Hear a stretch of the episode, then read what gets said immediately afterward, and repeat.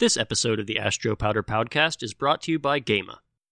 Synchronized monitoring and control of your entire automated process is the core of Gema's Magic Control 4.0 data management systems, with options like line management, offering deeper insight into productivity and consumption, or energy management, allowing you to monitor and save both energy and air consumption, or batch management, offering tracking of powder used to coat production batches.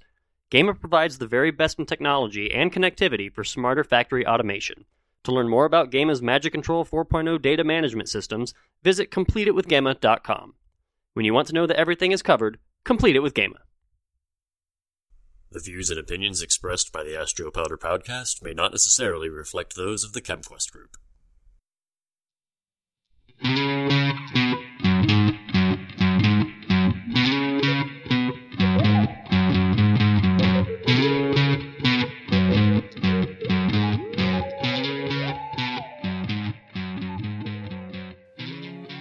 Hello, all you powder coating fans, and welcome to this special PC Summit edition of the Ask Joe Powder Podcast. I'm your host, Joe Powder, aka Kevin Biller, and with me, as always, is my colleague, sidekick, and Gus White's uncle, Nathan. He's ChemQuest Powder Coating Research Group's formulator dude. Hey, everybody, we're broadcasting from the ChemQuest Powder Coating Research Studios in Columbus, Ohio. The purpose of the Ask Joe Powder podcast is to bring news and technical know how to the global powder coating community. Let's get it rolling. Okay, but before we do, Shout out. I want to give a shout out to the people that made the Powder Coating Summit and also the PC Kitchen a reality. We were quite busy a week ago, September 21st and 22nd with the summit, two days before that with the PC Kitchen. So the this episode's shout out goes to the producers, BNP Media and our fine friends there, the exhibitors, sponsors, the speakers, and the attendees of these two great events.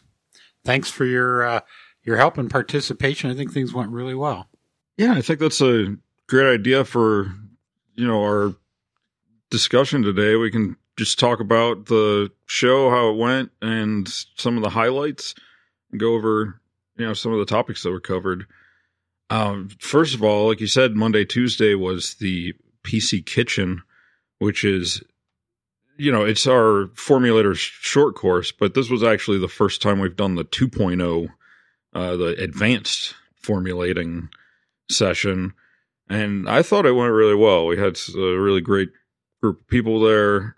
We covered a bunch of topics, including low temperature cure and matting techniques and UV cure, clear coats, you know, more of the advanced formulating topics as compared to the normal PC kitchen. Yeah, the the the, the PC Kitchen 1.0 or the, the fundamentals teaches the basics about resins, about curing agents, uh, about fillers and pigments, additives, uh, a little bit about processing and application. Uh, this 2.0 is digging in deeper with uh, yeah more specific formulating techniques, and uh, I agree. It went really well. We had a great group of people. We had 12 uh, very uh, eager and and uh, enthusiastic attendees, and uh, yeah, it was great. All right, well, let's talk about the summit. We kicked off the summit with a really great talk by Alessia Venturi, who is the chief editor, but also one of the co-founders and owners of International Paint and Coatings magazine, which is uh, produced out of Italy. Her talk was on smart coatings, and specifically smart powder coatings. And as these times will uh, dictate, um, with with Alessia hailing from Italy, uh, she was unable to travel in person, so she recorded her presentation. Yeah, I think it was a good way to kick it off, though, because she was talking about new trends and you know how future technology fits into coatings. She was talking about uh, cool coatings, you know, IR reflective ones, insect repelling powder coatings, which I thought was really interesting. I want to get me some of that for my backyard. Well, you know, it's interesting because, yeah, you know, there's the, in the first world, uh, mosquitoes by and large are just, it's, it's more of a pest. But when you get into developing nations, um, you know, it's a matter of life and death. And these uh, insect repelling powder coatings uh, have a 62% efficacy of repelling specific mosquitoes that carry uh, some of the more terrible viruses like Zika and yellow fever. So that was kind of cool. But uh, yeah, she gave a, a nice sampling of, of some of these new developments. And another one was photocatalytic, which the surface of the coating in the presence of UV light converts pollution, in, in particular its uh, nitrous oxides, into harmless nitrates. So it was cool. It was it was great. It was you know next time hopefully we'll be able to see her in person. Absolutely. And all right, the second talk was uh, Rich Czarnecki from Micro Powders. They're company that makes wax additives for powder coatings and other applications. But they were talking about graphene oxide in uh, powder form that can be used as uh, as an additive for powder coatings. But he was mostly focused on its performance as a corrosion inhibitor. Yeah, and uh, you know the data that was generated um, did show some improvements in some of the formulations. So pretty interesting stuff. Well, and the thing that's interesting with that is they take the graphene, they package it on a wax that's easy to d- disperse in a coating, and that's where I think you know you can just put graphene directly into your your mix, but I think focusing on how to disperse it right is a big part of why you get the kind of results that you get. It's all about de- deagglomeration, Nate. It's all about de- deagglomeration. So, uh, the next one was uh, a, a, pigment type technology. Basically, it's it's a white pigment additive, and this was given by Ilka Tamminen from FP Pigments. Gave a good talk on a useful technique to extend titanium dioxide, which is in short supply. Yeah, exactly, and it's you know it's an extender, so it's you get more opacity with less TiO2, which you know anybody that's trying to buy TiO2 right now knows how hard that is to do. So you want to give these guys a call. They're global. FP Pigments, their world headquarters is in Finland, but they really are. They've got offices throughout the world. Um, we've got a good friend in the UK. Certainly, they're in North North America. So give those guys a shout if you're looking at uh, extension of TiO2.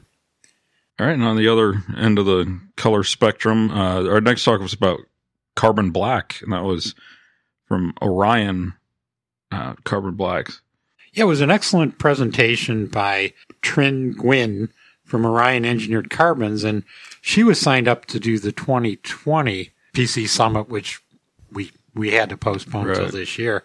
But she gave a very uh, energetic, enthusiastic presentation about just a ton of data that was generated looking at all sorts of different carbon blacks, different, different ways that they were produced and also different particle sizes and then their effect in different powder coating binders.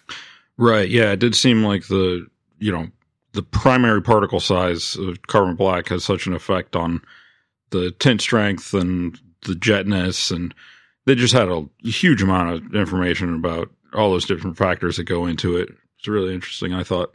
Yeah, you know, the other thing that caught my attention, Nate, was she showed results in different types of binder chemistry, and in particular was uh, a polyester-based powder versus a hybrid or epoxy polyester, and and the difference in the binder had a difference in dispersion and color development. So, anybody looking into you know doing a deep dive into carbon black technology, um, should give these guys a, a shout. All right, and then I sensing a pattern here. We're on uh, pigments still. Bonnie Pirro from Sudarshan USA, gave a talk about uh, organic pigments, and in particular, they have different treatments on them, and it seems like they it really does have an effect on your end result when you have different grades of pigments that have different kinds of treatments, how they incorporate, how they disperse. Yeah, you know, it's really interesting because, you know, have to have to give a full disclosure here. We we did a lot of the work for them, but um, we were evaluating for them grades of pigments that were um, directed towards three different types of materials or technologies, uh, specifically those designed for plastics, those designed for coatings, and those designed for printing inks. Yeah, and uh, powder is interesting because in its processing form has a lot in common with plastics, the way that we incorporate the materials together, but in its end use, it's a coating. So, you know, you've always asked, like, would you look at a raw material that's for the plastics or for, you know, something that's traditionally for liquid paint, for instance? And, you know, sometimes it's one, sometimes the other. Sometimes you have to just uh, look at all the information that's available. Yeah, but the results that she she presented were quite interesting, and and by and large, the plastics grade pigments perform the best, had the best color development in powder coating. So that was good, really good. You know, thanks, Bonnie. The next presentation was actually the following morning, and uh, that was the keynote address from uh, a good friend of mine from long ago. We worked together, um, Kevin Hales who is the global product manager for powder coating innovation in automotive. And I know I've got that mixed up a little bit, but he's the innovation manager for automotive powder coatings in AkzoNobel. Yeah, he gave a really good overview of, you know, the history of where powder coatings have been used in automotive and then a lot about the new opportunities as the technology you know, they're making automobiles differently than they did 20, 30 years ago. And so the requirements for what sort of coatings are used are going to change too. Part of that is, you know, the materials are changing, the light weighting and things like that. They're using more plastics and composites and non metallic substrates, which, you know, we've talked extensively about, you know, the ways that powder can be used there. But also with more and more of the market going to electric vehicles, it seems like there's a lot of under the floorboard kind of parts that seems like powder is really a good application for. Yeah, and you know the other thing that Kevin presented was he said, you know, the trends are, and, and I think we've heard this before, but the trends are, he said on a worldwide basis by 2025, the production of automotive cars and small trucks, 25% of the the production is going to be electric vehicles or EVs. That's worldwide. He said that they're predicting 100% of the vehicles produced in China and India by the year 2030 are going to be electric. Kind of, kind of amazing growth. Yeah, and it seems like a lot of the interesting, you know, specifically powder coating related um, automotive things are coming out of Asia. You know, they've got full body top coats on you know the Tatas and the Cherys and some of those you know lower cost vehicles that are out there. Yeah, and you know it's interesting because you know I I kind of cut my teeth in the industry developing technology for automotive, you know, powder coatings, and you know it was a big big development in North America, and you know North America and Western Europe led in the technology and the commercialization things went cool after the turn of the century. And lo and behold, the places where things were happening were, like you mentioned, Tata and Chery, you know, those are, you know, two gigantic automotive companies, but they have either single coat or it's a, you know, e-coat primer followed by a powder top coat for a number of their um, product lines. But Scania, uh, which is out of Sweden, but there's other, you know, JAC out of China with small trucks. And I can't pronounce this one, Nate, but it's Bioma out of China. They've, they picked up the, the mantle and they've been, uh, powder coating as a body coat for these entry level small cars, which is tremendous, I think. Um, and there's, there's going to be growth. I, I really think there's going to be growth across the board in those regions. The, the last thing I want to add, Nate, um, before we talk about the next presentation was, you know, we think about powder coatings as body coats, but if you look at the square meters of coating required for the electrical drivetrain of a of a new EV automobile, the body coats and the, the electrical component coats, it's about 50-50. They're about the same same amount of material used per vehicle. So Mm-hmm. we're looking at a substantial amount of powder being used in the future. So I'll kind of leave it with that. All right. Well, uh, the next talk after that was uh, Matt Salvi from King Industries, and he was talking about a new catalyst for low temperature powder coatings. And it seems like they might have something interesting there. He was comparing it against imidazoles, which are kind of the you know standard chemistry that we use a lot for catalyzing, reducing the cure temperature of uh, of our coatings. But yeah, I think they they have a new kind of a chemistry that they're looking at. Yeah, this one's uh, it's carboxylate chemistry. Um, and I don't know if he specified, you know, what type of carboxylate, but but regardless, uh, they did some pretty extensive work comparing it to two different imidazoles, and saw some pretty encouraging results. I think more work needs to be done, and you know they were just kind of you know introducing the the uh, the technology and, and what some of its capability could be. But good job, Matt. Yeah, and it's nice to see new speakers, and it's nice to see new technology. So that was that was a good talk. For sure. All right, we'll come right back to it after this word from our sponsors.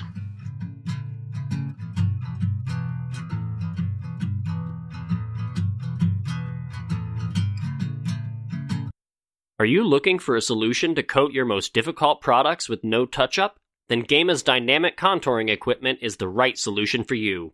Unlike robotic coding, dynamic contouring offers greater flexibility without all the programming hassle, while correctly positioning each powder gun to automatically coat your parts. For more information, call 877 437 6771. Once again, that's 877 437 6771. And be sure to mention Ask Joe sent me. Automate it, position it, detect it, code it, complete it with Gema. The Powder Coating Research Group is a proud sponsor of the Ask Joe Powder podcast. PCR is the only independent laboratory dedicated to powder coating technology. We do everything from raw material evaluation, formulating the next generation of coatings, new product development, testing, troubleshooting, training, and consulting. Find out more, visit our website at powdercoatingresearch.com or you can email Kevin Biller at kevinbiller at yahoo.com. Thanks for listening to the Ask Joe Powder podcast.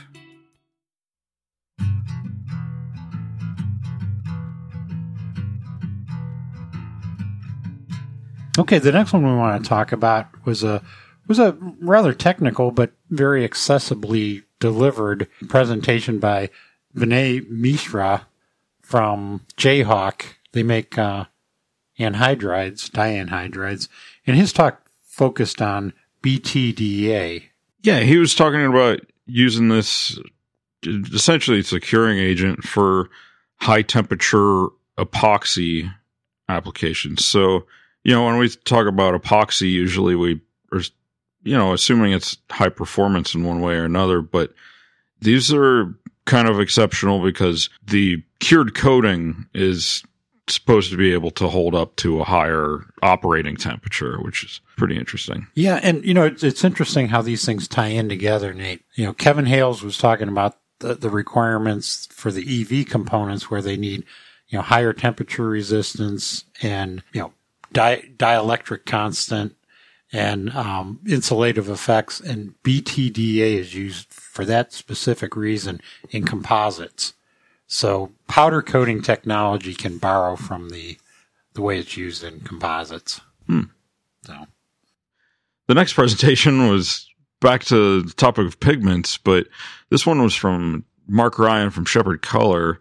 And it's interesting because, you know, they make inorganic pigments, but this was about a study that they're doing where they put a whole bunch of their pigments into fluoropolymer based powder coatings and they're just doing all the weathering tests that you can think of. It's been ongoing for a couple years, so they have a lot of the accelerated data, you know, the weathering cabinets, and I think there was some There- there. Yeah, but, there was some Amakwa. but you know they're probably going to leave them on a fence in Florida for 50 years too, because Yeah, and you know this was from our good friend Mark Ryan, as you mentioned, and um, the uh, this, this is a long term uh, you know test series. Um, he said that the two year South Florida were coming off in October, as we're as we're speaking here. Um, so this was more of an update on where things are, and everything's looking great as you could expect after two years. The next presentation was by another one of our friends on, and I got to give you know, you know, hats off to our good friend Bernie Resch of Evonik. Bob Lynn was originally the speaker for this one, and and luckily Bernie was able to craft his own presentation on on the same subject. Bob has moved on in his career, but uh, Bernie gave a great presentation on a new matting agent, which is based on amorphous, spherically shaped uh, silica, which you know it's it's pretty low specific gravity, but the stuff works really well. So it's a looking like a good option for matting and powder. Yeah, it's an interesting piece of technology, you know, just as a matting additive. I also thought that, you know, he presented some really interesting data. Like, I don't know. I always like seeing visualizations of, of things like the way that he showed them. And, He had some really cool, cool like surface topography stuff. yeah, exactly. Where you know, really good stuff. That's always fun to see. All right, and the next one was from Connie Przlowski from AGC, and they're you know they're the people that make the fluoropolymer resins that are uh, pretty commonly used for hyper durable or you know long term outdoor durable powder coatings. And her presentation was focused on uh, a lot of observations they made about processing conditions, especially with extrusion conditions, where you know if you're outside of the right kind of processing window, you might not end up with a you know an ideal coating. So very instructive, and and that's you know it it was a good lesson I think to anyone evaluating raw materials in anything really. I mean in powders specifically, but other other types of formulated products, you know, liquid paints or other things, that you've got to be wise and you have to keep your eyes open as to does this stuff process a little differently, and am I missing something by just you know not taking care to look at maybe a couple of different processing conditions because her, her results are pretty graphic. The, the mixing and, and certainly the extrusion conditions were, were very important. Yeah, and the presentation that came after that one was also about surface texture, but this one was a little different. This one was from Lan Yo. Uh, she's a color researcher at AkzoNobel Coatings, and it was about digitalizing surface texture. And I think they did a lot of the work with the BYK instrument people, Mm-hmm. um, where they're able to scan the surface of a coating and actually numerically describe what's going on there instead of you know a lot of what we do is comparative or you know maybe even a little subjective where you say oh the textures in between this one and that one. Yeah. but they're talking about gathering lots and lots of data and doing lots of readings of the of the surface of these things and then correlating results based on that. Yeah, they did a great job, and and they took, uh, you know, they had the actual samples themselves, which I think it, it numbered in the hundreds, and they they had quality control people, research people, and marketing people all do their interpretation, and they they did a huge statistical analysis of it so that they could really describe um, what the numbers meant to the human eye. And I got to say one more, one last thing about that presentation. That was another recorded one. That one came from uh, Lana's. Um, her home base is in the Netherlands. You know, working for uh, AkzoNobel, but she had the best introduction of of, of all Right. these great presentations. She was with her phone and she was on a, a walk in in in a nature park And, and she said, "Oh, don't worry, you didn't get the wrong presentation. I thought it'd be good to just say hello from this beautiful field, you know, near my home." And I thought it was just great. It made me smile. It, it got my attention, and and it was a great presentation, regardless. So yeah, that that was a good technique. All right, and the final presentation, uh, it was from Cal Easiagu um, from Allnex uh, resin company, and that's Allnex with a small a. he was talking about gloss control in powder coating HAA resin specifically, which is pretty interesting topic. I think that this is a new, you know, kind of the new trend out of the resin companies is they're finding new ways to do a one shot flow gloss HAA, which has usually been difficult to do he did a really nice job with providing a survey of the different gloss lowering techniques that were used, which was interesting because you gave the talk at the PC Kitchen 2.0 about gloss reduction, mm-hmm. and it was it was just really cool to see two industry experts like you and Cal, you know, independently have a very similar presentation on the various ways to lower gloss in powder. So it was pretty cool. But it looks like good technology. Yeah, and I would encourage anyone who's formulating uh, polyester powders to contact those guys. All right, before we go, I'd like to talk just briefly about upcoming events. Hey, friends, where are we going? To an upcoming event. Probably the most noteworthy would be the 2022 PC Summit will be co-located with Coatings Trends and Technologies in the Chicago area next year. It's going to be the first week in September, and it's it's in a, a town outside of Chicago in Lombard, Illinois. We're going to be sharing uh, the venue with our friends from Coatings Trends and Technologies. Yeah, we had a lot of questions about this. The way I see it, the two events really have a lot of the same theme. I think that CTT has historically been, you know, it's been about liquid coatings and it's aimed at those formulators for liquid coatings. And, you know, we have an event that's pretty similar, but it's all about powder coatings. I think that by actually combining them in some ways, you know, we get our materials from the same raw material people a lot of the times. And, you know, it, it it's it's kind of similar to what they did with the Powder Coating Institute event. Their you know powder technical um, event, whatever they call it. They call it the Powder Coating Week or whatever. Mm-hmm. Um, but they co they co-produce or co-locate with CCAI, which is Chemical Coaters Association International, and they just find it there, there's enough overlap that you can do them in the same week. How we do it with uh, coatings trends and technology, we're going to see, but I think we're going to have separate tracks. And um, yeah, we're going to focus on powder coatings where, you know, our, our part of the program and liquid paint guys will be down the hall. yeah. The other thing I want to say about upcoming events is Abrafati has been postponed till 2022. It had been originally scheduled for November, I think it was. It was scheduled for September, and then it got pushed back to the end of November, beginning of December. Okay. And then they just announced that they're going to be um, delaying it again. So that's, I mean, that's a big show. So yeah, they're going to delay it. It's, it's now it's scheduled for 22nd and 23rd of June. Oh wow! Again in Sao Paulo. All right. Well, hope they they can keep that on track. All right. Well, thanks everybody for your attention. This was a special edition of our our humble Ask Joe Powder podcast.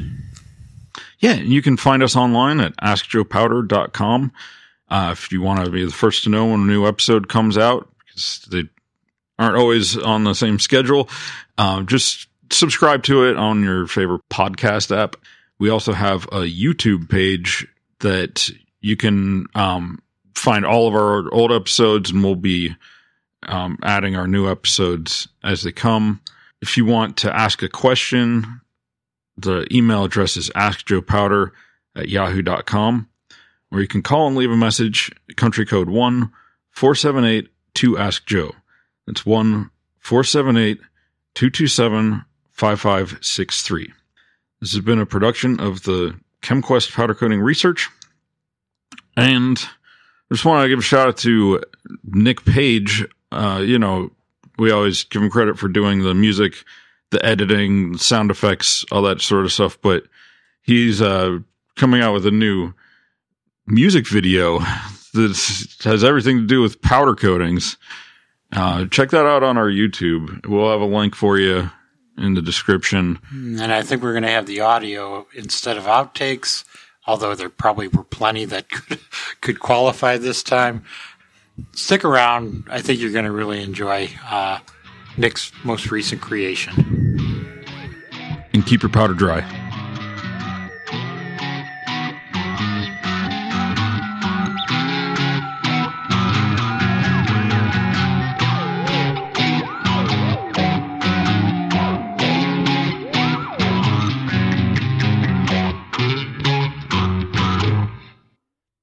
Thank you for listening to the Ask Joe Powder Podcast. This episode was brought to you by Gema. Gema's Optiflex Pro manual gun uses power boost technology, which gives you the industry's highest charging power at 110,000 volts and 110 microamps, allowing for faster and more efficient powder coating. We're handing you more power, more quality, and more control. For a demonstration, call 877 437 6771. Once again, that's 877 437 6771. And be sure to mention Ask Joe sent me. When you want to know that everything is covered, complete it with Gema. Joe Powder gave me a job, and now I take the bus to the job that he gave me. Unless I don't take the bus, then I just pay a whole bunch to park.